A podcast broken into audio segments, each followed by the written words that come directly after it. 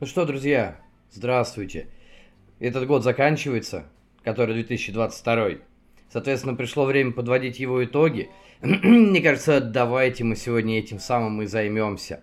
И чтобы не ходить вокруг да около, скажу сразу. Сегодняшний выпуск – это лучшие игры 2022 года по версии подкаста «Сумасшедший кубик». Меня зовут Алексей, а помогать мне сегодня в музыкальном смысле будет один очень известный человек, которого вы все знаете как Фрэнка. Ну, фамилию, я думаю, вы уже поймете, судя по той фоновой музыке, которая сейчас играет.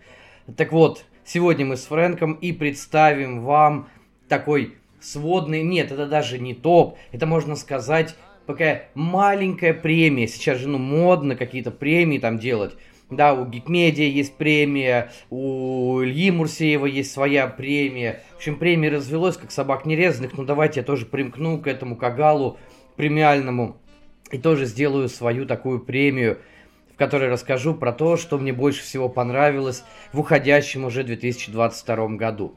Конечно, я понимаю, что впереди еще неделя, ну, по крайней мере, с даты публикации выпуска, и все может быть вдруг на следующей неделе – какая-то новая настолка, которую я еще не пробовал, настолько сильно западет в душу, что я буду готов все пересмотреть, ну, тогда я сделаю проще. Я ее включу просто сразу в следующий 2023 год. Ну, наверное, я так и сделаю со всеми играми, в которые мне удастся, если удастся, поиграть на следующей неделе.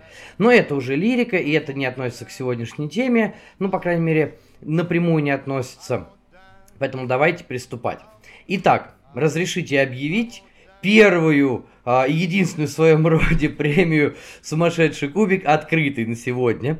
А, на самом деле здесь будут не совсем стандартные номинации, точнее, мне просто было скучно, честно говоря, рассказывать о том, какой же лучший party game был в 2022 году, особенно если учесть, что в 2022 году я сыграл всего лишь там в два или в три party game а. Вау, интересно, как много выбора, да, или лучше евро, лучше midcore, ameri, и вот в таком духе. Мне, честно говоря, было не особо интересно, поэтому я сделал не совсем типичные номинации, выбрал для них совсем типичные э, настольные игры, и вот таким вот образом скомпоновал, ну, получилось то, что получилось. Главное условие для попадания э, в сегодняшний выпуск это то, что игра должна была оказаться у меня на столе, либо там где угодно на столе, но я должен был в нее играть первый раз, именно в 2022 году. То есть здесь не будет только исключительно новинок, вышедших исключительно в 2022. Нет, здесь будут игры, которые там, ну, постарше немножечко, а, может быть, и немножечко даже постарше некоторые, ну, так забегая вперед. Но, тем не менее, первый раз я в них сыграл в 2022 году ну, на самом деле, я не вижу в этом ничего зазорного, потому что, э, несмотря на то, что каждый год выходит очень большое количество настолок, тем не менее, э, мы продолжаем играть во что-то старенькое, и почему бы не рассказать даже про те игры, которые спустя там 1, 2, 5, 10 лет остаются все еще актуальными, интересными и могут представлять какую-то а, действительно такую настольную ценность, художественную, там, вот если можно назвать настольные игры на чем-то художественным. Итак, новые для меня игры. И поехали, давайте, начинаем. Первая номинация. Э, такое, не ищите где-то подвохов или не подвохов. Э, э, частично номинации были придуманы шутливо. И первая номинация называется Лассерда года. А победитель в этой номинации, ну, естественно, будет Лассерда. Но давайте так. Э, номинанты в этом году на э, игру Лассерда года это настолки Машина погоды, Escape Plan и Лиссабон. И на самом деле мне было очень сложно выбрать, честно говоря, потому что я, в принципе, большой фанат Лассерда, вы это знаете.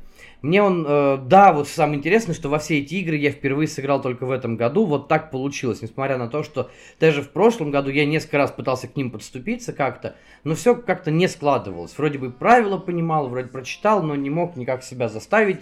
Казалось, что ой, прям сложно, будет гру, там, гружено. Но в этом году у меня какой-то произошел э, такой переформат, что ли, да. Я несколько переключился с уже устоявшихся у меня на полках Амери на что-то более евровое и переключился в том числе, естественно, как бы при помощи Лассерды, который показал мне, что не бывает сложных игр, просто нужно внимательнее читать. А, правила, естественно. Так вот, среди всех этих трех игр... Вообще, во-первых, почему эти три игры? Ну, наверное, потому что они на меня произвели наиболее э, такое интересное, стойкое, неизгладимое впечатление. Escape Plan э, э, очень необычная игра для Лассерда. Об этом я рассказывал вообще в отдельном выпуске. Э, там, посмотрите, один из выпусков подкаста был посвящен непосредственно, конкретно только этой настолке. Э, машина погоды меня привлекла своей сложностью. Э, мне кажется, это ну, чуть ли не наиболее сложная игра Лассерда. Мне кажется, даже на Марсе чуть-чуть попроще. При этом логика все равно осталась. Ну а победителем я выбрал все-таки Лиссабон. А, наверное, это было более-менее понятно, более-менее естественно для меня, а, но не для вас. А, все почему? Ну, потому что я, в принципе, как э, человек, очень люблю Португалию, очень люблю Лиссабон. Вот и все. Наверное, это единственный фактор, который сыграл на пользу, ну, точнее, это один из мелких факторов, который есть у Лиссабона и которых, э, которого нет у, у двух других игр. Потому что, да, действительно, игра оформлена на великолепно, она повторяет эту традиционную плитку, в ней все как будто дышит и пропитано этим замечательным городом. Поэтому Лиссабон, я думаю, я думаю, как человек, который любит Португалию, для меня это было абсолютно естественно. Итак, номинация Лассерде года, победитель Лиссабон. А я еду дальше, ну точнее двигаюсь дальше. Следующая номинация а, называется «Свежак года». А, вот здесь действительно представлены исключительно настолки, которые вышли в 2022 году а, которые массово, по крайней мере, появились у всех в 2022 году, и в которые все начали играть в 2022 году. То есть здесь вот только-только игры этого года. Итак, Наши номинанты, как ни странно, опять «Машина погоды». Второй номинант это Nemesis Lockdown, она же Немезида Lockdown. Третий номинант это Карнеги. Итак, а, дело в том, что а, ну, здесь собраны игры а, как бы и Амери вроде бы, типа вот Немезида, да, и хорошие очень плотные евро, причем евро как с серьезным взаимодействием, типа Карнеги, так и э, Евролассерда, то есть с конкуренцией, с высокой, но не с прямым взаимодействием. Э, попробую немножечко рассказать э, про наших номинантов. Ну, про машину погоды я сейчас уже сказал. Да, она это все-таки комплексная э, игра. Это какое-то пиршество э, деталей. Причем, на мой взгляд, об этом я уже писал нету здесь ничего лишнего и того, что вставлено, либо, э, ну, вот ради того, чтобы вставить. На мой взгляд, что все-таки машина погоды действительно собрана красиво, и в этом э, Лассерде нет равных. Потому что этот, этот автор э, действительно понимает, как правильно подружить различные механики, как собрать их воедино, как сделать так, чтобы это все смотрелось на столе не аляповатым фр- монстром Франкенштейна, а действительно такой грамотной, мощной игрой с ну и с хорошим продакшеном, ну за это, конечно, спасибо Игл Гриффон. И а, прекрасный, кстати, арт, а, хотя многие, ну я это, в принципе, сейчас модно ругать машину погоды, но многие ругали и Ена Утула, который оформлял э, машину погоды, мол, это самая такая получилась яркая и непонятно как бы собранная его игра. Ну, в том плане, что очень, очень липоватый арт, вроде как бы в таком плане говорили. Ну, как по мне, так все абсолютно нормально, все прекрасно. А вторая игра это Локдаун, Немезида. А, ну, что сказать? Это Немезида. Во-первых, э, да, действительно, это все та же самая Немезида. Здесь не надо искать тоже никаких подвохов. В принципе, так же, как и с машины погоды. Это та же самая Немезида, это те же самые Awaken Realms, это тот же Садом, самый Адам Квапинский. В общем-то, в, целиком геймплей в своем ядре, в своем базисе ничего нового не получил. Детали, да, детали э, появились, детали новые, детали интересные, которые сделали локдаун ну, более играбельным, что ли, на мой взгляд. Хотя я и в базовую-то Немезиду наиграл э, несколько десятков партий и не сказал бы, что с ней есть какие-то проблемы. Но локдаун привнес, во-первых, новое поле игровое, которое очень э, интересно себя проявляет в рамках передвижения персонажа. Да, вот эту механику отключения света и механику темноты, механику бункера. Ну, в общем, большое количество деталей, которые действительно разнообразили в данном случае игровой процесс. Причем разнообразили не для, там, я не знаю, не для просто галочки, да, а действительно сделали его, ну, чуточку лучше.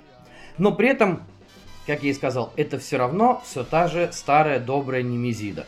Поэтому, если вы ждали от локдауна какого-то откровения, которое сделает там Немезиду более крутой, ну, нет. Нет, такого мы не видим это просто все равно та же самая немезин. Поэтому, на самом деле, победителем в данной категории для меня лично стала Карнеги от э, Хавьера там, или Ксавье Жоржа. И, кстати, иллюстратором в ней выступил, опять же, Ено Тул.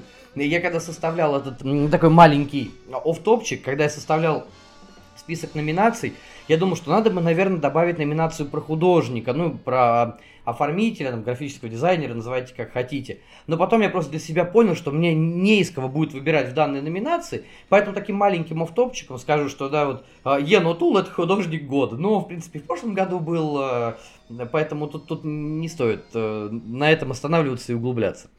А, а если говорить про Карнеги именно как про игру, во-первых, да, оформление сказали, оформление классное, мне кажется, оно очень хорошо соответствует э, стилистике рубежа 19-20 веков, когда э, Эндрю Карнеги был в самом рассвете сил и поднимал свою вот эту финансово-индустриальную машину э, и становился одним из самых богатых людей Америки, да и в принципе всего мира.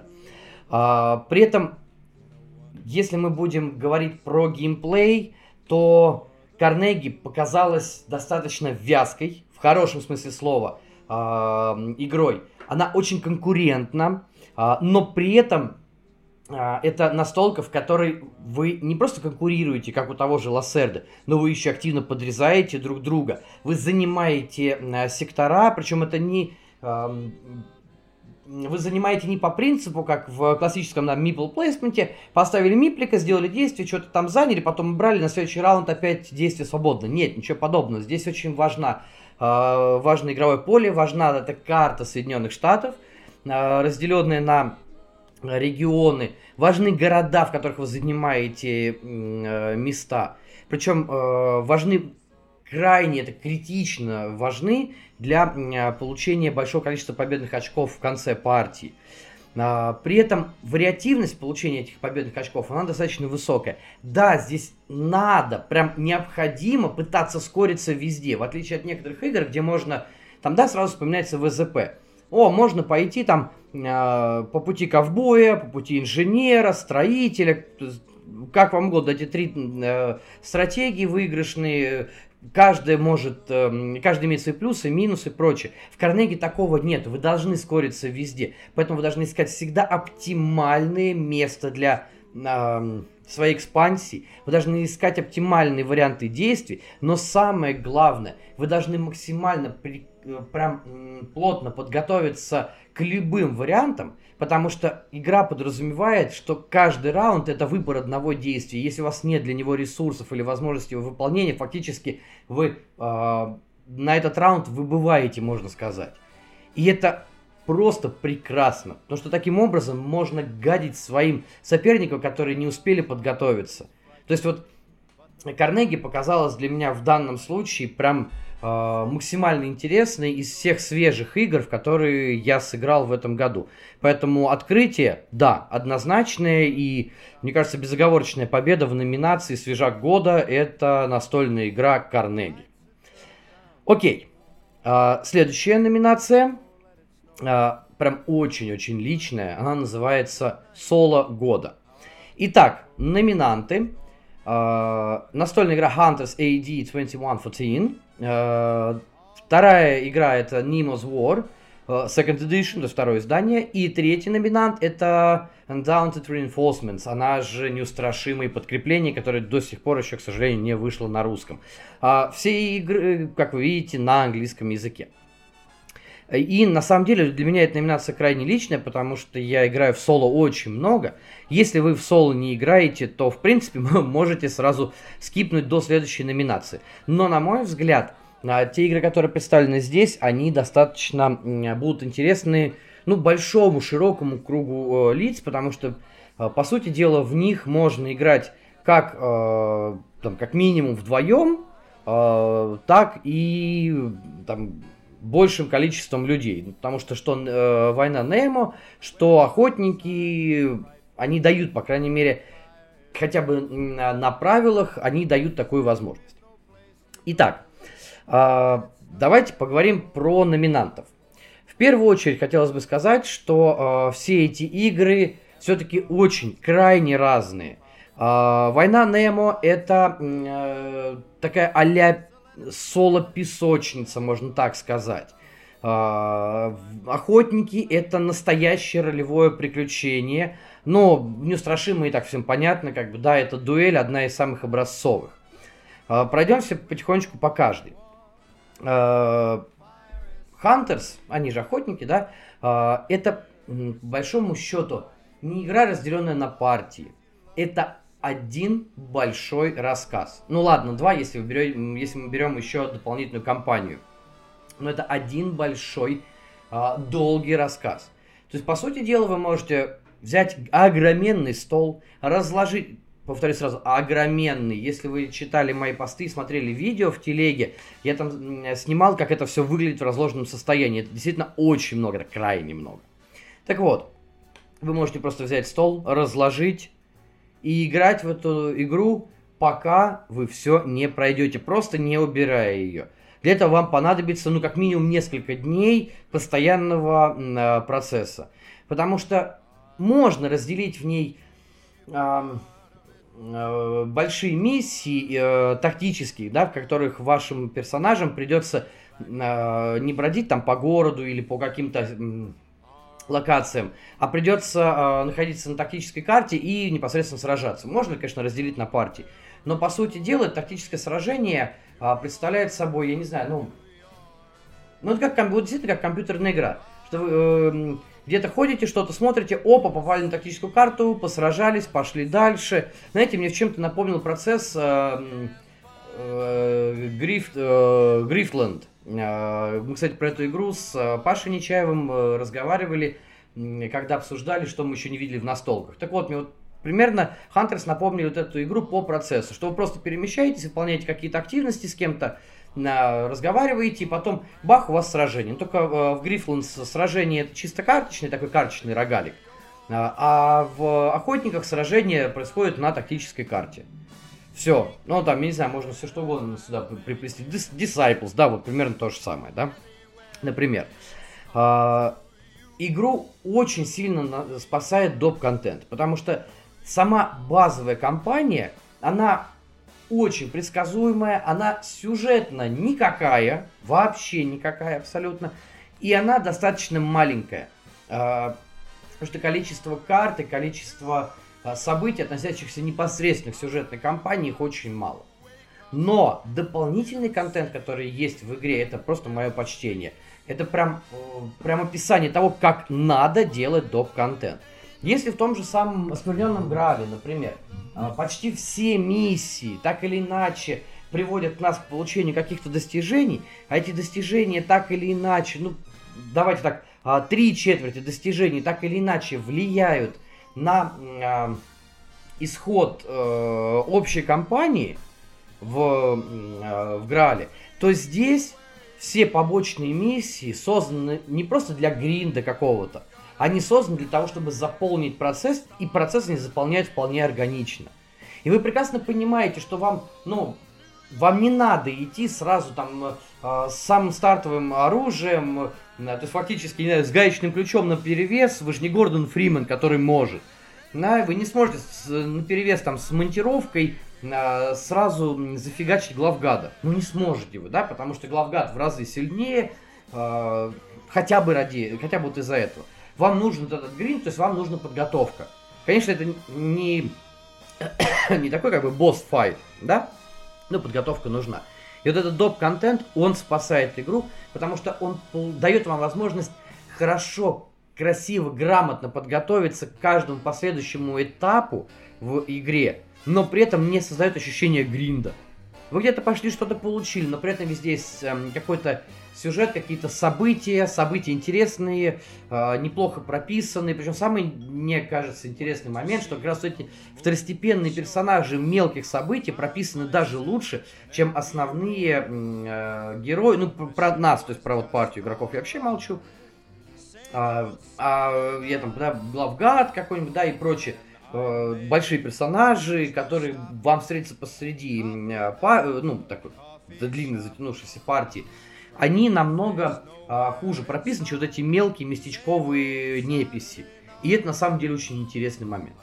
Но, тем не менее, то, что это длинная, длинная игра, которую вы ну, вам необходимо либо разложить ее и не собирать, пока не пройдете, либо постоянно сталкиваться с тем, что э, громадная куча контента не влезает в коробку, это все нужно складывать, доставать. То есть это не игра на вечер. Поэтому, к сожалению, не на первом месте. А, переходим дальше. Собственно, это соло-доп для неустрашимых. А, потому что это не совсем полноценная игра. А, подкрепление все же дает возможность нам играть соло. А, и добавляет сценарии новые для э, Нормандии и для Северной Африки. Что меня в ней очень сильно порадовало, это прекрасный искусственный интеллект. В данном случае Давид Турци сделал умопомрачительно качественную работу. А, Все очень тактически выверено, очень грамотно, гра... просто огроменное количество вариантов действий, особенно для ключевых а, отрядов вроде стрелков и разведчиков просто какое-то массивнейшее количество действий. Причем эти действия четко ранжированы, в отличие от... Э, ну, не переходят от миссии к миссии. То есть это не сказать, там прям на каждого разведчика э, по одной, одному варианту действия для каждой миссии. Нет, где-то они там повторяются, но тем не менее их очень большое количество. И плюс то же самое можно сказать и про все остальные отряды. Э, то есть каждый... Видно сразу, что это было не просто э, прописали о, ну вот давайте здесь будет так, а здесь будет так, и все, на этом остановимся. Нет, Давид Турци реально пропи- постарался прописать линии поведения для каждой из сторон и для каждого из отрядов на каждой стороне, для каждого из сценариев. В каждой, блин, игре серии. То есть, представляете, вот такое. И в дополнение, кстати, тоже. К дополнению это тоже относится. То есть, представляете, это громаднейшая титаническая работа, которая выполнена на высочайшем уровне. Поэтому играть в э, неустрашимых в соло стало очень круто. То есть это, да, это все еще прекрасная дуэль, в которую, конечно, хочется играть вдвоем. И это на самом деле та самая небольшая причина, почему неустрашимые подкрепления тоже не выигрывает в данной номинации. Потому что все-таки, несмотря на то, какой бы классный не был искусственный интеллект, и какой бы молодец не был Давид Турци, а, правильно симулировать неочевидные, какие-то, а, с одной стороны, панические, с другой стороны, а, безумные решения игроков живых все-таки невозможно. И этим, этим на самом деле неустрашимые настолько и привлекательны сама по себе, что играя с живым игроком, вы понимаете, что ожидать можно абсолютно вот всего, что угодно. Играя с искусственным интеллектом, вы понимаете, что да, он будет делать эти стандартные действия, какие бы умными эти действия не казались, но они будут стандартные. Да, это далеко не значит, что вы, поняв и раскусив эм, алгоритм, можете легко противостоять э, виртуальному противнику. Отнюдь нет. Все-таки не забывайте, что есть кубики. И действительно некоторые... Э, Э, в некотором смысле это может сыграть с вами злую шутку. Абсолютно серьезно, потому что вы попробуете э, думать из серии «А, я это все знаю», ничего вы не знаете, потому что даже в поздних миссиях искусственный интеллект способен очень сильно надавать вам по шапке, особенно когда в его распоряжении оказывается максимальное количество отрядов. Поэтому победителем, точнее даже не поэтому, да, А просто по поэтому неустрашимый не победитель. А вот победителем в данной номинации стала война Нем, она же Nimbus War. А, в этой игре, в этой песочнице такой, мне а, увиделся, наверное, почти идеальный баланс между контентом, между уровнями сложности, между геймплеем. То есть, и при этом, э, в отличие от других песочниц, которые можно играть соло, э, там, да, э, я не знаю, что там, Иуфия, э, Фьюнкерс, которая у меня была, э, Звездные войны, Внешнее кольцо, э, вот в, отличие даже от всех этих игр, э, игра в соло здесь не... Не становится синонимом э, изучения или синонимом чего-то скучного, или синонимом того, что, ой, я посмотрел весь контент, дальше будет неинтересно. Ничего подобного. Э, в базовой, в одной только базовой коробке 4 варианта игры. То есть это 4 линии поведения, которые вы берете себе на начало партии. От этих линий поведения зависит, э, когда закончится ваша партия, какие у вас конечные точки, что вы должны сделать как вы будете двигаться. Ну, в общем, это, э, это прекрасная на самом деле э, разработка. Абсолютно шикарная идея. Допы добавляют еще линии поведения, добавляют контент, э, добавляют союзников. То есть, да, они в основном небольшие и просто расширяют геймплей. А на самом деле сейчас вышло уже ультимативное издание, которое просто в одной коробке все это объединяет. И это действительно это прям образцовое соло мега образцовый. Если вы хоть когда-нибудь пытались играть в соло настолке и вам это понравилось, я вас заклинаю, вы должны попробовать сыграть в uh, Nimbus War. Uh, рандом, да, естественно, есть, но при этом есть какая-то uh, тактическая изюминка. Вы должны понимать, куда вы поплывете, что вы будете делать, как вы будете сражаться.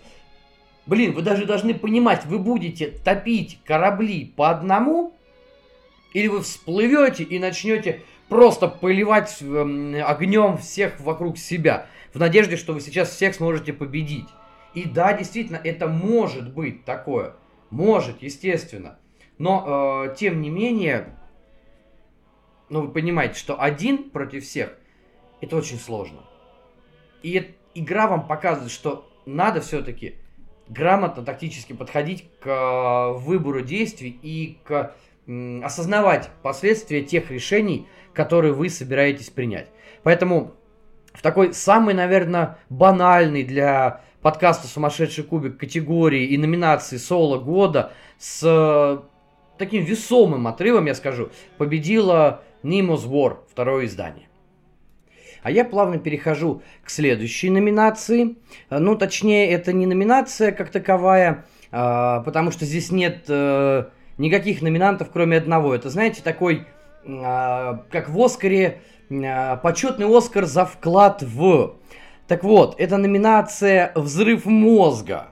И победитель у нее в этом году мог быть только один. Просто потому, что я умудрился купить и сыграть в PAX Emancipation. То есть PAX Эмансипация. Ребята, это взрыв мозга. Это настоящий, не просто взрыв, ну какой там большой взрыв, который был, это все ерунда абсолютная. Фил Эклунд взобьет ваши э, серые и белые клеточки в единый коктейль и выпьет его, смачно потягивая через трубочку. Помните, как вот в том мультике, э, каком-то американском, э, про, где там был вампир, там, то, то ли э, Друппи, да, что-то такое. Когда он действительно просто он прям взбил, вставил коктейльную трубочку и начал посасывать ваш мозг. А, Эклунд делает даже не игры. Эклунд делает настоящие симуляторы. И вот Пакс Эмансипация это такой вот симулятор борьбы с, с рабовладельческим строем. А, дело в том, что в этой игре, когда мы говорим про комплексность, мы подразумеваем, что евро итальянской школы, мы подразумеваем Лассерду, мы подразумеваем э, там Терра Мистика или проект Гая, например. Но нет, ребят, вот такая комплексность, которая есть в эмансипации у Эклунда, она не снилась ни Лассерди, э, ни Лучани, никому абсолютно. Потому что действительно такое впечатление, что Эклунд, как настоящий ученый, он постарался максимально перенести все возможные социальные э, процессы, которые происходили вот в этот столетний, там почти период э, борьбы с э, рабовладением, вообще во всем земном шаре, да, то есть нам представлен весь э, земной шар абсолютно, он попробовал перенести все, что только можно, и замешал это в адскую такую, э, в адскую смесь из э, контроля, э, из мипл плейсмента, э, из сбора сетов, э, в общем, всего, что только можно. При этом количество доступных действий, последовательность этих действий, она, ну, она просто умопомрачительная. Здесь э, я не могу даже подобрать какие-то более щадящие, наверное, слова. Э, в игре, сразу скажу, в ней два режима. Э, простой и продвинутый. Но, во-первых, на простом играть смысла нет. Абсолютно, потому что он не раскрывает э, настолку полностью. И это, да, возможно, он дает какие-то общие представления, но по сути он не раскрывает ее так, как Эклунд исходно задумывал.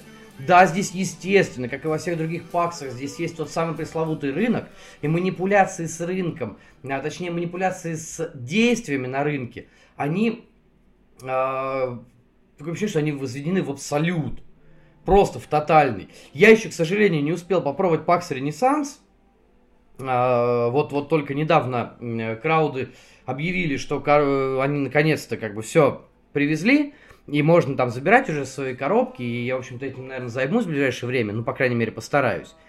А, поэтому, возможно, что-то там, конечно, поменяется, но, насколько я знаю по правилам, по летсплеям нет. Потому что в пакс Эмансипация а, большое количество действий зависит от того, что находится на рынке, и при этом карты вы не покупаете. Вы производите вот эти самые манипуляции с тем самым рынком. То есть это... Э, рынок людей и событий, скажем так, а, в западном и в восточном мире. Они разделены на два сектора, а, и это а, и представляют собой, скажем так, действия и влияние, которые западный мир, с, э, с которого вроде бы началась борьба с рабством, перенес на мир восточный. Россия, причем здесь в восточном мире, но как бы где-то посередине на самом деле. А, так вот, а, вот это количество действий, которые есть на этих картах, оно какое-то запредельное. То есть вы отправляете своих агентов, которые занимают какие-то ячейки, могут что-то сделать, при этом в зависимости от того, а, какие вы принимаете законы, что вы утверждаете, вы можете еще эти карты использовать э, иным путем, то есть отыгрывать другое действие, которое есть на этих картах, но это действие должны совпадать с теми ключами, так называемыми, которые есть а, там Билли правах э, есть и э, Билли свободах, если или как такой вот, я не, не помню точно, как второй называется. А, или, а, это Хартия вольности и, и Билли правах, по-моему, вот это вот, если я ничего не путаю. Так вот, все, что там есть, эти ключи, они могут быть э, в связке, давать возможность вашим агентам по-другому задействовать карту. Ну, в общем, то есть это действительно такой а, я не знаю, это не Уроборос, который, да, не змей, который пожирает сам себя, это э, несколько таких э, змеюк, которые переплелись друг с другом. При этом они э, кусают и себя, и кусают других, такой а Горыныч о трех головах, десяти хвостах, который все это по очереди вот так вот себя кусает. В общем, закручено все очень мощно. Пока я пытался понять правила, я раза три пересмотрел let's play, раза три перечитал rulebook и оба. И, соответственно, базовый роллбук, и продвинутые правила. А, естественно, там куча еще исторической информации, которые, конечно, не обязательно, абсолютно не обязательно для игры. И, в принципе, по сути дела, игра языка независимая. То есть, если вы не будете читать кто что сделал, как, зачем и почему, вам не нужно абсолютно никакого знания английского для того, чтобы просто хотя бы сесть с кем-то, кто будет вам хостить и играть в нее. Но при этом вы реально с первого раза вы запутаетесь в том, что происходит. Плюс у игры э, есть два режима. Это э, кооперативный, чисто кооперативный и соревновательный режим. Но при этом половина, даже больше соревновательного режима проходит все равно через кооперативное взаимодействие. И нет, это отнюдь не такое кооперативное взаимодействие, какое есть в, например, CO2 у Лассерды. Там абсолютно просто эм, нерешаемая проблема э, альфа-игрока, ну ладно, частично решаемая проблема альфа-игрока, если вы играете кооперативно, я про CO2, то здесь в кооперативном режиме, да, понятное дело, как бы э, будет, скорее всего, веду, ведущий, скажем так, человек, который, за которым все будут тянуться, но это все обсуждаемо. Но в соревновательном режиме вы должны понимать, что если вы не выполните э, цели ваши, то вы не сможете в дальнейшем бороться за победные очки, а цели эти нужно выполнять. А, точно так же, как в кооперативном режиме, вы обязаны выполнить все цели, абсолютно все. Но если в кооперативном вы можете друг другу так или иначе помогать, то в соревновательном вы должны понимать, что без помощи ваших оппонентов вы выиграть все равно не сможете. Но при этом вам не нужно сделать так, чтобы не допустить оппонента к эм, второй части, именно соревновательной части, либо не дать ему возможность наскорить большое количество победных очков. То есть, вау, это, это действительно э, что-то крайне мозголомное, поэтому в номинации «Взрыв мозга» других победителей номинантов других быть просто не могло. Э, и насколько бы не был крут Лассерда, по комплексности э, он явно стоит и нервно курит в сторонке – смотря на то, как э, Пакс Эмансипация к чертовой матери разрывает мозги других настольщиков. На самом деле это круто. Мне такие игры нравятся, поэтому всем, кому нравится этот разрыв шаблонов и переусложненные даже в какой-то степени игры, всем обязательно к, к ознакомлению Пакс Эмансипации. Ну окей, а давайте теперь перейдем к чему-то более простому, лайтовому, так сказать. А, к чему-то, где мы, ну, не всегда можем э, влиять. Это номинация «Рандом года». Итак, представляю номинантов. Это Fireteam Zero, это Ghostbusters X-Men in Black, это Повелитель Токио, в моем конкретном случае Monster Box. Да, я не играл до этого в Повелитель Токио, только в Повелитель Нью-Йорка. Я понимаю, что они не сильно друг от друга отличаются, но тем не менее. А, итак, на самом деле все три игры представляют из себя достаточно задорные кубометы. В разном сеттинге, а, даже по-разному они немного, ну, относятся к разным жанрам. А, но тем не менее это задорные, веселые, прекрасные кубометы. Но, если по порядку. Повелитель Токио игра достаточно не новая. Пусть Монстробокс это просто переиздание, которое собрало в себя достаточно большое количество э, монстров сразу воедино. То есть вам не нужно покупать какие-то допы, там что-то в таком духе. Э, и при этом э, внутри есть уже подзарядка, соответственно. То есть, пожалуйста, прям все для вас, что называется. Тем, менее, тем не менее, это все тот же э, старый добрый повелитель Токио, котором нам важно прям максимально хорошо, красиво и быстро вынести всех э, к такой-то матери из Токио, да, либо набрать э, 20 очков опыта к концу хода, чтобы победить. Все. То есть это вот тот весь, весь процесс, по сути, да.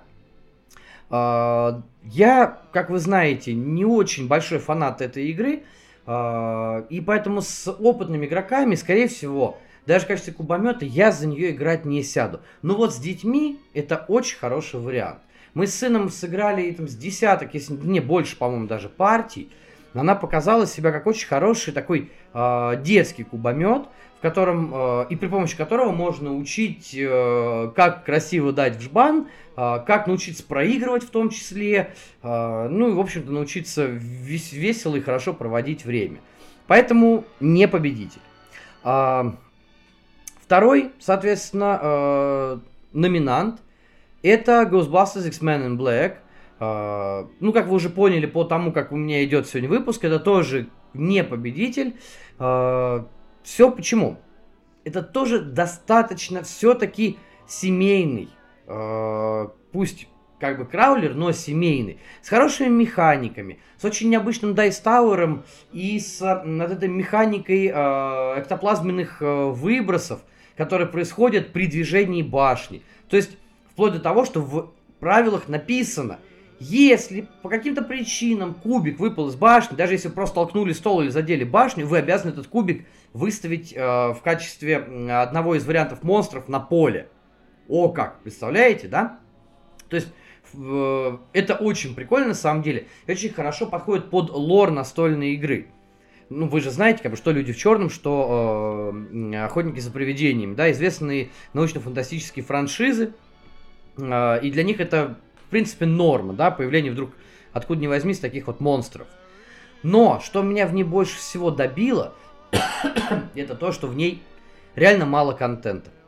А, то есть, по сути дела, нас э, ждет э, 6 миссий и 3 э, битвы с боссами. То есть, ну, 9 миссий. Как бы все это даже не линейно заявлено. То есть, можно, то есть, у вас есть две миссии на выбор, которые ведут каждый к одному боссу. Потом еще две миссии, на, одна э, ну, на выбор, да, еще босс.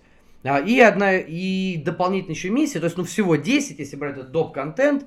На самом деле, мне кажется, этого мало. С учетом длительности партии, с учетом простоты подготовки и простоты геймплея, партии пролетают очень быстро. Вот мне, честно, просто не хватило. Абсолютно не хватило а, ни какой-то конфликтности, а, ни каких-то твистов а, в плане там, поведения монстров или поведения босса, что-то подобное. То есть, да, хороший, крепкий краулер. А вот Fire Team Zero на фоне этих игр выглядит прям просто каким-то подарком. Настоящим. Я понимаю, что игра уже не новая. Она вышла, э, там, по-моему, в 2015 или 2016 году. Ну, в общем-то, годиков-то ей уже нормально, да, немало. При этом она все еще остается, на мой взгляд, просто образцом тактического краулера с большим влиянием кубов. Все дело в том, что в ней Uh, во-первых, несколько, особенно если брать допы, несколько uh, небольших таких сюжетных кампаний, по три миссии в каждой. В одной только базовой коробке uh, три такие кампании, то есть 9 миссий. Плюс еще в каждом допе, плюс еще у вас есть колод, если вы там брали кик полный или там, неважно, на кике или сейчас где-то у кого-то с рук, кстати, до сих пор, в принципе, можно найти, игра так или иначе кочует между игроками.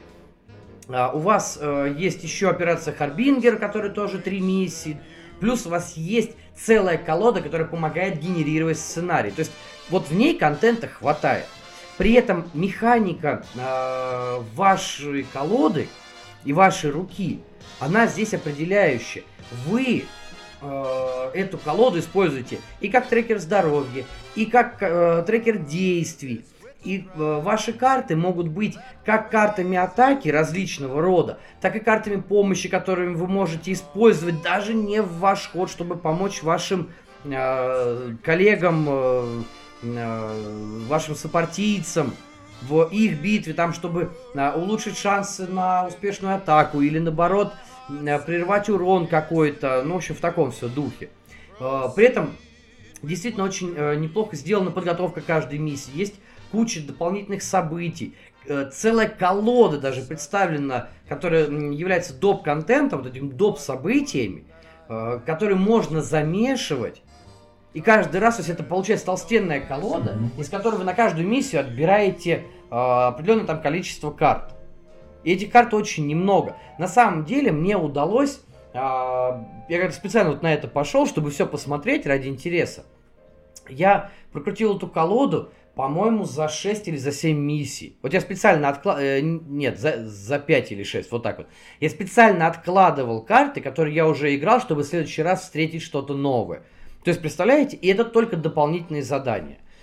Ну и сам по себе в Fire Team Zero геймплей э, достаточно прост. Правила написаны очень хорошо, очень красиво. То есть не будет вопросов о высоком пороге вхождения или каких-то непонятных ситуациях. Нет, все достаточно хорошо, приятно расписано. То есть мы имеем дело с действительно таким образцовым э, тактическим краулером. На кубах, который, да, подгорает, да, естественно, все-таки это кубомет. Поэтому э, мне на самом деле очень жаль, что мы Э, скорее всего, не увидим ни репринт этой игры, не увидим э, новые настолки от авторов, ну, там по определенным причинам. Но тем не менее, это не мешает наслаждаться Fire Team Zero до сих пор. Прекрасная игра, поэтому ей, э, на мой взгляд, э, заслуженно нужно выдать золотой кубик в номинации «Рандом года». А, это лучшая рандомная игра 2022 года, на мой взгляд. А, итак, едем дальше. Мы уже перевалили, точнее вот сейчас переваливаем за половину. И следующая номинация называется «В тесноте и обиде». А, в этой номинации представлены игры, то есть исходно я думал, что это будет такая номинация а-ля лучший ариоконтроль, как бы, да? Но потом мне вспомнилась та же самая Карнеги, в которой взаимодействие прямое между игроками, казалось бы, евро, да? Э, Что такое как бы влажное евро. Но тем не менее, там уровень взаимодействия э, между игроками очень высокий. Я понял, что нужно, наверное, повключать сюда э, некоторые другие э, настолки, не только ариоконтроли. А, собственно говоря, а, начнем мы, э, я не буду объявлять, так чтобы все-таки оставлю здесь немножечко интриги, да, и дальше. Не буду объявлять э, всех номинантов, а пойдем по порядку от э, проигравших победителей. Итак, собственно говоря, первый номинант это та самая Карнеги. Про нее я уже говорил. А, почему она здесь? Ну, потому что это одно, один из образцов такого мощного э, конкурентно прямого взаимодействия в еврогеймах.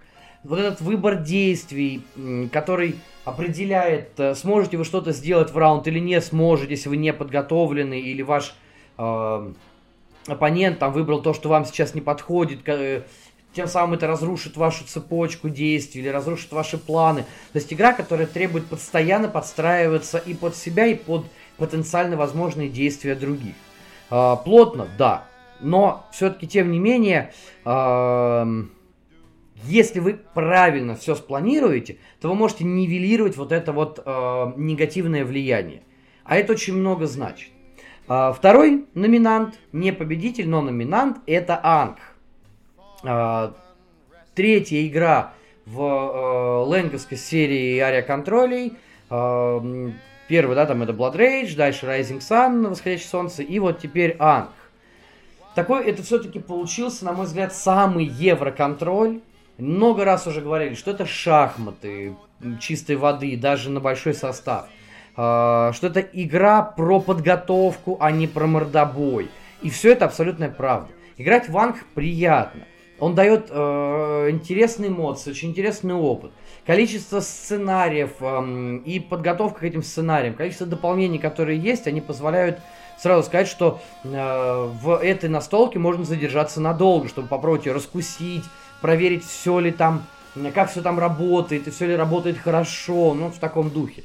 Но все-таки, э, как мне кажется, в Анхе как раз-таки он максимально евровый. И немножечко ему не хватает какого-то более контактного взаимодействия, потому что все, что у вас есть, это а, только, а, собственно говоря, да, фаза сражений, все.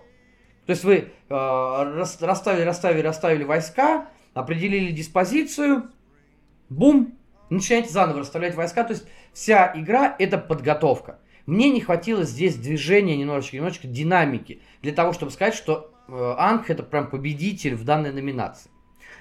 Но, что самое интересное, может быть, вы сейчас скажете, что я чего-то не, э, не договариваю, э, или сам сказал одно, говорю теперь другое, но на самом деле для меня победитель в данной номинации это Пакс Памир. Он же второе издание, большая игра. Э, первое э, издание э, это творение Фила Эклунда, ну, не сольное творение, естественно, но в том, но, как бы в том числе. Второе же издание это полностью уже игра э, Коула Верля, который... Мне нету... Я не могу сказать слово смастерил, а он поднял э, на новый уровень эту э, настолку и сделал ее чем-то больше, чем просто топовым э, контролем. Потому что, по сути дела, мы здесь ведем борьбу не просто за поле. Мы здесь ведем майндгеймы, в том смысле, кто кого перехитрит. Три противоборствующие стороны. И мы, которые можем менять свою лояльность по нескольку раз в течение партии. И эта э, смена лояльности, вот это вовлечение в э, происходящее на поле, дает возможность говорить о том, что э, Пакс Памир более комплексный и универсальный, чем э, и Анг, и Карнеги. Тот же самый рынок. Да, естественно, все, все как бы, э, как и во всех паксах. Но тем не менее, э, вот эта идеальная теснота, которая при этом может как привести к открытому конфликту, так и э, наоборот спровоцировать э, шпионские игры, смену э, вашей э, э, в, смену стороны, к которой вы на данный момент относитесь, но вот в таком духе. На мой взгляд, это прям что-то запредельное. Да, действительно, это игра, в которую люди должны играть с полным осознанием процесса, и они должны быть, как сказать, э, они должны быть увеличены геймплеем в первую очередь. Тогда Памир раскрывается просто как одна из топовейших настолок, и, на мой взгляд, она действительно абсолютно заслуженно в топ-100 сейчас находится. Э, не самый, может быть, на мой взгляд, даже э, та позиция, на которой она сейчас э, есть, она ну, не отражает ее действительный вес. Потому что сейчас, если я не путаю, она там, по-моему, на сороковом месте, кажется, находится, или что-то около того. Я бы Пакс, э, Пакс Памир смело бы поставил в десятку. Вот абсолютно честно. Поэтому, на мой взгляд, в номинации «В тесноте и в обиде» Пакс Памир прям ну, на голову, наверное, превосходит своих конкурентов и заслуженно забирает главный приз вот в, данном, э, в данной категории. А, окей, давайте, наверное, перейдем к чему-то опять более приятному и не такому конфликтному и жестокому. Потому что в, во второй половине подкаста вас ждет номинация «Красота спасет мир», в которой чисто вкус, э, на мой личный вкус – э, я выбирал самую красивую игру, в которую я играл в этом году. Просто самую красивую. Все. Э, естественно, можно спорить, э, э, ну, сколько угодно, но опять же говорю, это все фломастеры. Итак, первый номинант это э, Дюна Империя. Мне очень понравилось оформление. Да, оно полностью э, взято из э, фильма, вот, последнего фильма Дюна, э, как я забыл там, как этого, ну, который с Тимоти Шалам, и я забыл, как режиссера зовут. Э, ну, в общем, оттуда. Э, соответственно, все персонажи полностью срисованы с э, актеров, и вся стилистика. Но там, скажем так, это очень красиво все сделано. И, в принципе, сама стилистика э, фильма мне тоже очень нравится. Но при этом, э, что мне не хватило, почему не победитель? Дело в том, что в допе, который мы получили, да, там появились минки, это все классно, все хорошо, но там почему-то нету дредноутов и нету торговых кораблей. Меня это очень сильно просто вот напрягло. Ну вот вы же понимаете, что выходит, как бы, да, будет, может что-то выходить, и вы даже на данный момент, моменту выхода, уже был делюкс издание, но при этом... Э, э, ну, то есть, почему с допом сразу не выпустили? Мне кажется, это большое упущение. Да, вроде как говорят, что будет еще один э, делюкс доп, э, в котором будут как раз миниатюры дредноутов и кораблей торговых. Но, тем не менее, на, на текущий момент, на мой взгляд, это как-то большое упущение. Потому что играть с неплохими миниатюрками, э, но с деревянными э, этими дредноутами, ну, как-то, знаете, такой, можно сказать, почти что мовитон. Поэтому не победитель. Но, тем не менее, заслуженный номинат. Второй номинант это Merchants of the Dark Road, торговцы темной дороги. А, в ней очень прекрасный компонент, на мой взгляд, прям великолепнейший, очень крутые вот эти монетки. А, в принципе, неплохое а, такое оформление, да, все вроде супер. Но мне не хватило темноты, что ли, в ней. Все-таки темная дорога, какой-то больше серьезности. Потому что мы получили, на самом деле, при том, что все оформлено здорово, но очень таких картонно-мультяшных персонажей, которые есть на картах. На мой взгляд, это как-то, ну, не сильно вяжется с тем лором игры, который есть.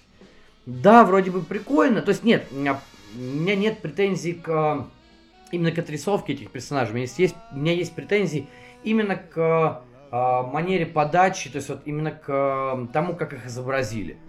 Все. То есть сама графическая манера отрисовки хорошая, но сами персонажи не очень, поэтому не победитель. А вот победителем в этой номинации стала My Father's Work, в которой мы сыграли относительно недавно. А вот здесь, в данном случае, меня лично, как э, человека, на мой вкус, устраивает абсолютно все. Шикарные компоненты, которые прям соответствуют э, сумасшедшим ученым, да, и лаборатории сумасшедшего ученого. Да, может быть, немножечко кубики знаний как-то подвели. Я бы сделал как-то чуть по-другому, может, все-таки там книжечками, да, хотя бы. Но, тем не менее, это, э, ну, это еще более-менее понятно и терпимо, да. Но классные в, в делюксе, да, при, в пришейде минки. Э, очень хорошая отрисовка с личных планшетов. Арты на картах экспериментов, мое почтение, это что-то с чем-то. То есть это все сделано очень великолепно. Да и сами миниатюрки вот этих, а, как, гробов, как гробовщик там с лопатой, горбун какой-то. Действительно бешеный ученый с колбой. Это сделано все очень здорово. Прям на высшем уровне визуальном. И на мой взгляд, в My Father's Work а, арт и качество компонентов и а, сама стилистика полностью соответствует атмосфере, и они дают игре не меньше нарратива, чем э, приложение, которое здесь есть, и которое э, помогает вести историю. Вот эти компоненты, они дают возможность прикоснуться к этой истории и почувствовать себя действительно в шкуре этих ученых. На мой взгляд, это очень здорово, очень классно. Поэтому победитель, красота спасет мир, My Father's Work, несмотря на то, что очень странно, все-таки мы, как ученые, спасаем мир в этой настольной игре. Окей, ну что, у нас осталось всего лишь три номинации, поэтому не будем тянуть, как говорится, кота за резину. И переходим к номинации «Погода в доме». Это такое, знаете, не, э, не семейные игры, да, но это игры, которые, на мой взгляд, подойдут не самым опытным настольщикам, и при этом они дадут э, возможность почувствовать себя, э, ну, не наравне, может быть, с опытными людьми, да, э, с, оп- с опытными игроками, но, по крайней мере, не, э, они дадут возможность насладиться процессом. Итак, э, первый номинант здесь это новый Азуль. Сад Королевы, который вот вышел тоже относительно недавно, четвертая уже игра в серии – а, уже даже вышло как бы пятая шоколадье, но это все-таки переложение первой, да, да, поэтому как бы ее, я ее даже не стал брать, э, вот вообще мимо по а, как раз таки оформлению, да и вообще зачем, просто взяли что-то, испортили португальскую тематику.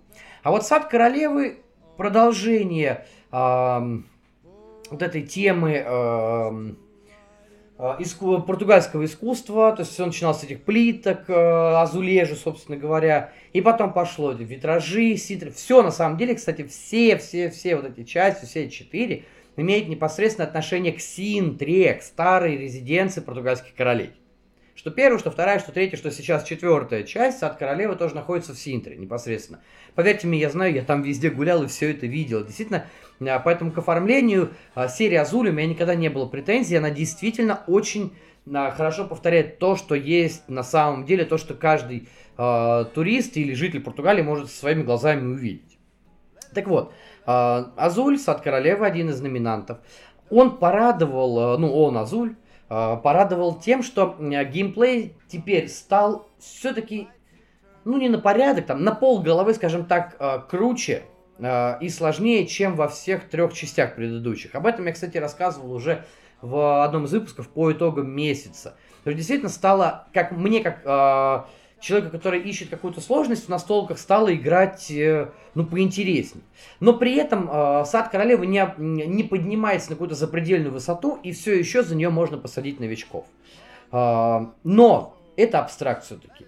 И на мой взгляд, не каждый человек, особенно который недавно пришел в хобби или не настолько плотно в нем крутится, не каждый человек захочет играть в абстракты. Иногда все-таки хочется именно тематику вот эту, хочется что-то пощупать, попробовать, чтобы была видна какая-то атмосфера. Азуль все-таки в меньшей степени дает вот эту атмосферу. Поэтому всего лишь номинант. Второй номинант э, в данной категории это дрифтозавры. Вот здесь, куда ни посмотри, прекрасная семейная игра. Хорошие механики, низкий порог вхождения. Любая аудитория. Абсолютно. Но все-таки э, при всех достоинствах своих э, Дрифтозавры, на мой взгляд, игра более семейная и семейная игра с детьми, скажем так. Э, не каждый э, взрослый человек захочет все-таки собирать динозавриков. Хотя, возможно, это и зря, но, тем не менее, я говорю, опять же, это всего лишь мое личное мнение. А вот победителем в данной категории стала уже далеко не новая игра, но очень прекрасная, которой я восхищался несколько раз по ходу этого года и, не, и как бы не перестаю восхищаться до сих пор. Это Конкордия от э, Мака Герца, которая изобилует большим количеством э, игровых полей, которая дает очень простой, внятный игровой процесс, который полностью описан на картах. То есть... Э, порог вхождения у нее, да, конечно, не такой, как в драфтозаврах или в Азуле, но все-таки не настолько запредельный, чтобы за нее нельзя было посадить э, э, даже относительно не настольного человека. Просто действительно все есть на картах, все написано, вы понимаете, что вы должны делать. Но простор действий и э, подход к э, тому, что вы делаете, он очень сильно э, разнообразит игру, несмотря на то, что у вас, да, у вас есть всего лишь несколько вариантов действий, несколько вариантов карт. И плюс, что самое а, интересное в этой игре, почему я поставил еще в эту категорию, да потому что у вас карты всегда на руках. То есть вам не нужно, как в некоторых декбилдингах или деккрафтингах, думать, что же вы все-таки должны взять первым, что потом, а когда все замешается, как все будет лежать, что с чем должно комбиться. Вообще не обязательно. Абсолютно. Вы отыграли колоду, там ну или столько карт, сколько хотите, да? А, вернули их себе на руку. Все, у вас опять же все эти же карты находятся на руке. И а, то, что у вас есть на рынке, вы можете от этого плясать. Вы будете а, больше уходить в одного бога или в другого бога. А, то есть, куда бы вы не пошли, вы понимаете, что у вас есть за карты на руках и как вы будете в дальнейшем от этих карт а, двигаться. Да, возможно, дополнение э, э, сальса, которое добавляет соль и, соответственно, э, вот эти тайлы форума, оно делает немножечко посложнее игру. Хотя, на самом деле, если к этому дополнению привыкнуть и не вводить его сразу для новичков, то вполне, мне кажется, через пару-тройку э, партий э, люди, уже познакомившись с Конкорди, очень хорошо смогут играть с сальсой в том числе. Ну и на самом деле обилие э, игровых полей, которые можно ранжировать в зависимости от количества э, участников игры, оно просто великолепно. То есть куча всего. Каждый раз можно раскладывать что-то новое и всегда находить что-то новое даже на старых э, игровых полях, э, даже с людьми, с которыми вы уже успели несколько партий сыграть. Поэтому Конкордия точно так же заслужена, конечно, в топе 100. И на мой взгляд, э, это игра, которую очень легко можно раскладывать, да, у себя дома – и с семьей, и с друзьями не настольными или не слишком настольными. И они всегда поймут, что в ней делать, а, как в ней делать и зачем это в принципе все надо. Поэтому абсолютный победитель в номинации «Погода в доме». А, я перехожу дальше к предпоследней номинации. Объясню, почему она предпоследняя, а почему не поставил ее раньше. Знаете, обычно так а, принято детские номинации, скажем так, ставить поначалу, потому что, ну, дети, ну, что там, как бы, да, это вот, это же не самое главное, это же не для всех. А по мне, на мой взгляд, а, эта номинация для меня лично будет стоять именно предпоследней, перед, спойлерну, самой главной номинацией. Потому что в этом году у меня был челлендж сыграть 50 партий с сыном. Я его сделал, выполнил, даже перевыполнил, и мне это очень понравилось. Поэтому представляю вам номинацию под названием «До 16 и младше». И в этой номинации представлены следующие игры. А, первый номинант, то уже пойдем вот таким путем, не победитель, а просто номинант, это Повелитель Токио, про который я уже, в принципе, говорил чуть выше. Хороший фановый кубомет, нам очень понравился. А, да, он достаточно жесткий бывает. Да, он э, очень сильно зависит от случая. Но, тем не менее, для детей, мне кажется, очень хороший вариант – весело и достаточно быстро провести время. Плюс у нее достаточно простые правила, вплоть до того, что вы можете купить своим уже более-менее подросшим детям э, эту настолку, просто рассказать правила и сказать «зовите друзей». До шести человек. Садитесь играть, и все будет прекрасно. Все. Это на самом деле, ну, особенно если у вас есть монстробокс, да? вот. Ну, или есть какие-то дополнения. Все, прекрасный вариант, прекраснейший без всяких э, абсолютно вопросов вы займете своих детей на там полтора-два часа вполне реально. Но, тем не менее, именно то, что э, она очень сильно замешана на рандоме, на мой взгляд, все-таки не каждый ребенок э, сходу сможет в нее играть. Поэтому кого-то нужно будет подготовить. Вот на мой взгляд, именно это стало причиной, почему это не победитель. Второй же номинант это настольная игра Хроники Авеля, они же Chronicles of Evil. Относительно новая для нас, мы не так давно, только осенью начали в нее играть. Uh, очень такой неплохой uh, а-ля краулер с элементами Tower Defense или Tower Defense с элементами uh, краулера. Но uh, легкий, с простыми правилами, вообще язык независимый абсолютно. Uh, но очень сильно тоже зависит от рандома. Мы, например, не проиграли ни разу. Uh, некоторые люди, по, если судить по отзывам uh, в том самом ИВН там, да, или на БГГ, а некоторые люди почти постоянно проигрывают. Хотя я не могу понять, с чем это связано, как бы, да. А, поэтому, мне кажется, все-таки в ней где-то не хватает иногда баланса. И ее излишняя легкость не дает мне возможности сказать, что она под, подойдет для почти всех возрастов. Все-таки это прям гитвей-гитвей, прям детский-детский. то есть это игра для, скажем так, старших дошколят, а, или для детей в начальной школе. Все. Подросткам в нее явно будет очень скучно играть. Для них уже можно использовать зомбицид, например. Там или Last Bastion, или Альтре, э, которых есть там и Tower Defense, или э, Краулеры вот в таком духе. Но как э, игра для таких э, всех стадий взросления Э, маленького человечка, мне кажется, это не очень хороший представитель. Тем не менее, игра хорошая, достойная. А вот победителем в данной категории я поставлю как раз-таки упомянутых выше драфтозавров. Вот в данном случае, на мой взгляд, это прекрасная настолка для детей э, и для их родителей. Прекрасный вариант для семейных посиделок. Она имеет хорошее оформление. У нее очень интересная тематика, которая, казалось бы, стара как мир, но почему-то она нравится детям, и это на самом деле здорово. А почему нет? Мне всегда вспоминаются э, книжки про динозавров, которые я любил читать в школе. Мне вспоминаются парк юрского периода, тот самый еще старый с Сэмом Нилом, вот не тот вот этот мир, который там вышел недавно. А, мне вспоминаются все динозавры, и это очень здорово, выглядит очень классно. И опять же, а, игра позволяет хорошо знакомиться с механиками драфта, с механиками сбора сетов. Игра дает какой-то определенный э, обучающий вот этот момент э, в том, что лучше выбрать, как это лучше сделать, как лучше докомби, э, закомбить, может быть, там, да. То есть она еще и учит механикам. Поэтому, на мой взгляд, это мало того, что э, хороший гейтвей, но это еще и, в принципе, хорошая, достаточно быстрая игра для э, детей, ну, почти любых, любого возраста. Плюс, соответственно, если к ней добавить допы, которые мы до сих пор, блин, даже не открыли, каюсь, каюсь, лежат даже запакованные, а, и летающие морские динозавры, никак мы с сыном не доберемся до них.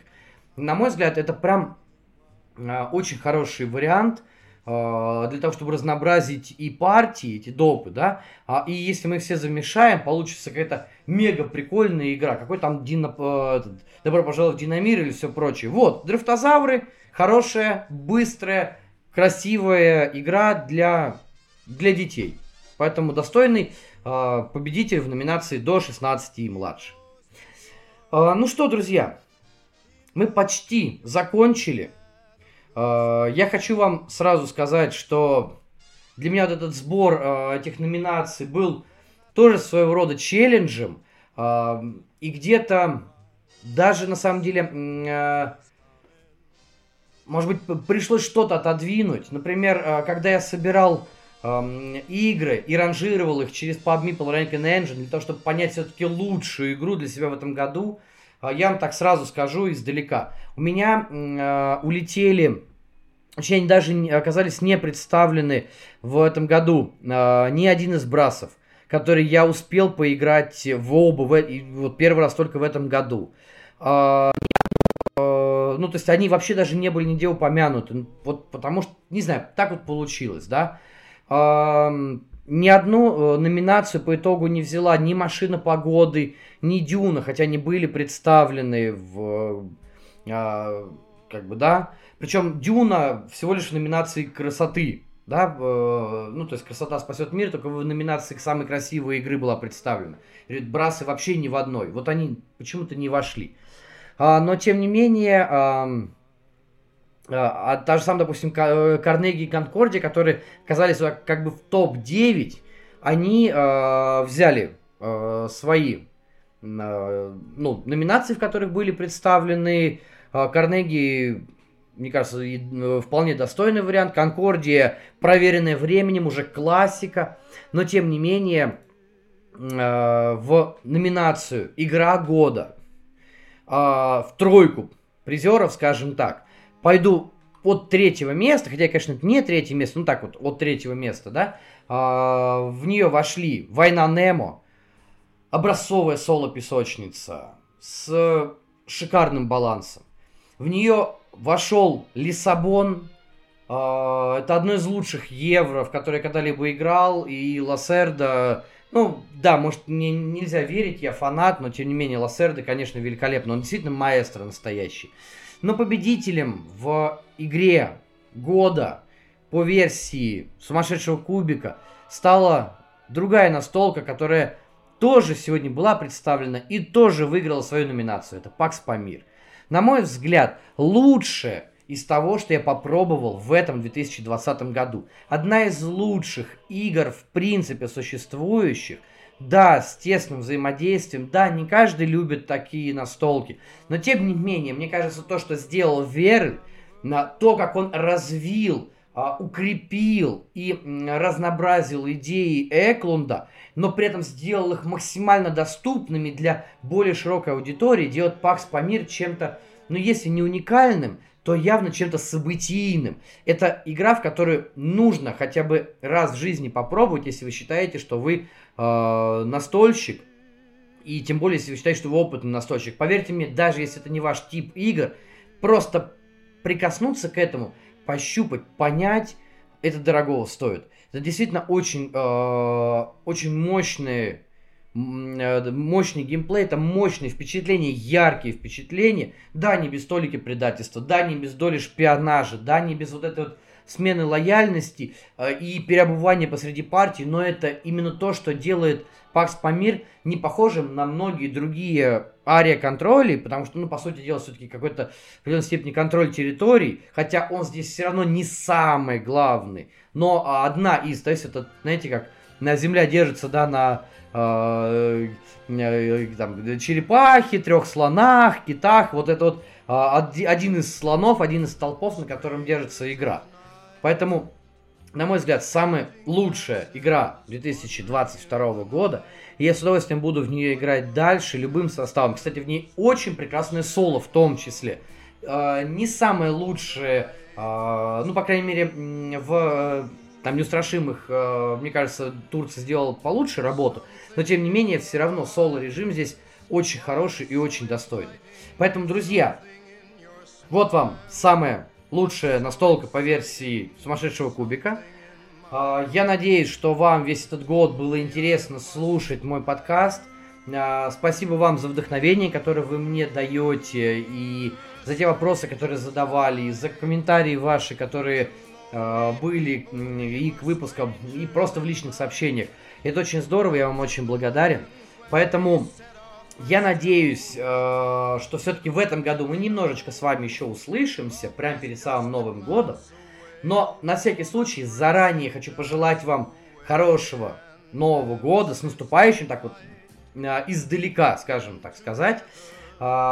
Играйте в хорошие игры, играйте в классные игры. Доброго вам рандома, и не забывайте, что Новый год это семейный праздник, поэтому заранее начинайте думать, с чем вы, а точнее, с какой настолкой вы проведете ваш семейный настольный Новый год. Я вот пойду думать.